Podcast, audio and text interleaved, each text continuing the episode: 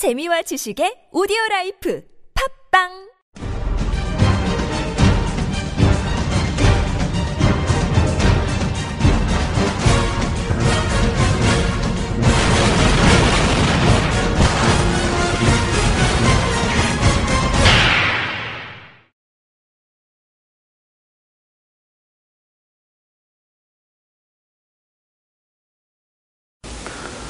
MD는 뭐 다 아시겠지만 미스 디펜스의 약자입니다. 사실은 전 세계에서 MD라는 말을 사용하는 데는 우리나라밖에 없습니다. 아마 믿지 않으실 겁니다.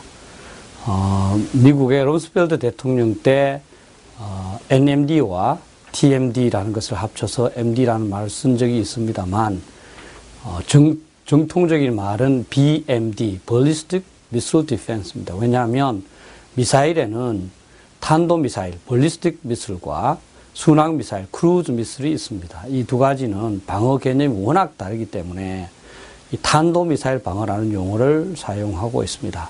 우리나라에서는 참여정부 때 일부 사람들이 미국이 추진하는 것 방어망을 미사일 방어망을 MD라고 말하고 거기에 우리가 참여하면 안 된다. 뭐 또 그거는 제국주의적인 시도이기 때문에 반대해야 된다 하는 거기서 비롯돼서 지금까지 계속 MD를 사용하고 있습니다. 그러나 저는 어, 미사일 방어라는 외래어와 우리나라 말로 된 그 말을 써야 되고 또 영어로 쓰려면 BMD라고 쓰는 게 맞겠습니다. 어, KAMD는 그 당시에 이 국민의 정부 때 미국의 MD 참여에 워낙 반대하기 때문에 우리는 그런 미국의 MD를 따라가는 것이 아니고 우리 나름대로 코리아 상황에 맞는 어, MD를 한다 하는 차원에서 코리아 Air and Missile Defense 하는 말을 사용을 했습니다. 어, 따라서 이거는 사실은 엄밀히 말하면 KBMD라고 됐든지 또는 어, BMD라고 되는 게 맞습니다. 뭐 일본이 이제 자기의 BMD라고 해서 JBMD라고 말하는 것도 아니고 또 미국이 UBMD라고 말하는 것도 아닙니다. 따라서 탄도미사일 방어는 어디 다른 나라의 체계에 참전하는 게 있을 수가 없고 한국은 한국 나름대로의 BMD가 또 일본은 일본 나름대로의 BMD가 또 미국 미국 나름대로의 BMD가 필요하고 필요하다면 이것이 서로 연계해서 조금 도움을 줄 수는 있습니다. 다시 말하면 한국의 BMD가 일본의 이 BMD에 기여한다든지 중국 저 미국의 BMD에 기여한다든지 그런 건 있을 수가 없습니다. 예, kill chain이라는 말도 사실은 잘못 사용되고 있는 말입니다. 이거는 그 어, 걸프 전쟁에서 그 당시 기억하시겠지만 이라크의 스커드 미사일이 미군 막사를 공격한 적이 있습니다. 그때 조종사들이 그 이라크 미사일을 탐지해서 식별하고 결정을 해서 타격하는 그 순환 활동 이거를 그냥 은어적으로 kill chain이라고 이제 그 말한 겁니다. 어, 그런 것들이 우리 한국에 이제 들어와서 최근 많이 사용하게 되는데요. 미국은 그것을 kill chain이라고 말은 이제 은어적으로서 공식적으로는 뭐 FT, find, fix, 뭐 E2A 뭐 그래서 그런 그 여섯 개의 순환 주기로 이제 뭐 사용을 하고 있습니다.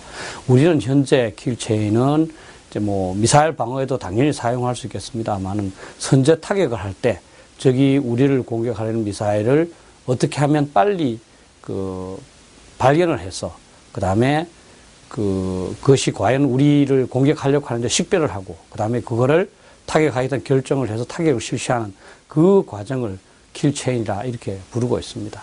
따라서 선제 타격을 킬체인이다 이렇게 이제 이해하시면 되겠습니다. 아, CBM은 대부분이 다 잘 아시겠습니다만 인터컨티넨털 벌리스틱 미술입니다. 대륙간 탄도탄이라고 말하죠. 그 대륙간이라는 것은 거기에 뭐 명확한 그 거리 개념이 있는 건 아닙니다만은 아, 미국 시각에서 붙인 거니까 대체적으로 한 5,500km 이상을 날아가는 것을 이제 ICBM급이다 이렇게 얘기하고 있습니다. 그 ICBM에서 가장 중요한 것은 그 대기권 바깥으로 나갔다가 대기권을 재도립할 때에 이 발생하는 그 고열을 탄두가 과연 견딜 수 있느냐 하는 겁니다. 또 이제 그 대륙간 탄도탄이지만 상당한 그 무게 있는 탄두를 옮겨야 되기 때문에 상당한 추진력이 그 필요한 점이 있지요. 그래서 북한은 이제 이러한 두 가지 조건을 계속적으로 충족시키려고 그 노력을 하고 있고 그러한 점에서 어 상당히 미군이 미국이 예의주시하고 있는 상황이 되겠습니다. SLBM은 어, Submarine Launched Ballistic Missile입니다. 이 잠수함 발사 탄도 미사일이라고 하죠. 왜 잠수함이 중요하냐면 잠수함은 굉장히 그 은밀합니다. 우리가 천안함 폭침을 당하기도 했습니다만은 잠수함을 발견한다는 것은 사실상 불가능합니다. 따라서 이 잠수함 발사 탄도 미사일을 성공할 수 있다는 것은 거기에 핵미사일을 실을 수 있다는 것이고 그러면 핵미사일로 상대 국가를 언제나 공격할 수 있다는 말이 됩니다.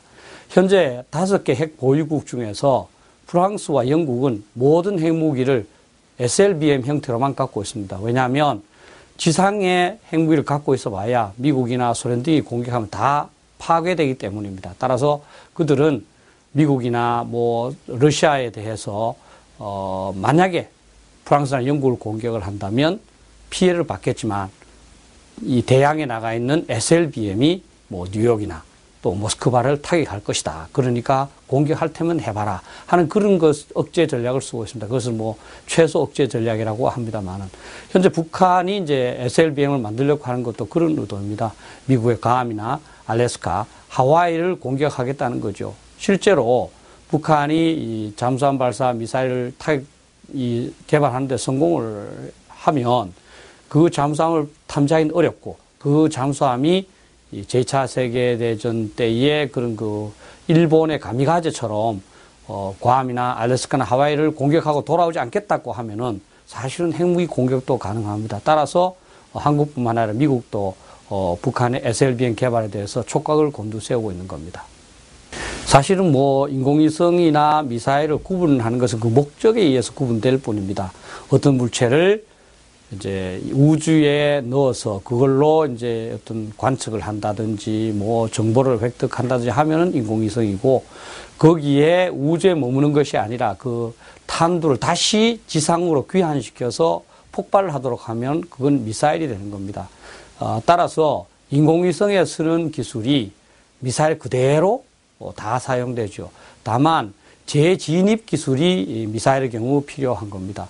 따라서 현재 북한이 인공위성을 쏘아 올릴 수 있는 능력을 가졌다는 것은 이제 대기권 재진입 기술만 획득을 하면 미국을 공격할 수 있는 거죠. 그리고 미국을 공격할 수 있다는 것은 한국을 자기들이, 자기가 공격을 하면서 만약에 미국이 한국을 지원할 경우에 미국의 뉴욕이나 샌프란시스코를 공격하겠다고 협박함으로써 미국이 지원하지 못하도록 하는 겁니다. 따라서 북한이 이 대륙간 탄도탄 를 개발했다는 것은 한미 동맹이 제대로 기능하기 어려운 상황이 될 수 있다. 그래서 우리는 고립무원 상태로, 상태에서 방어해야 한다는 것을 의미합니다.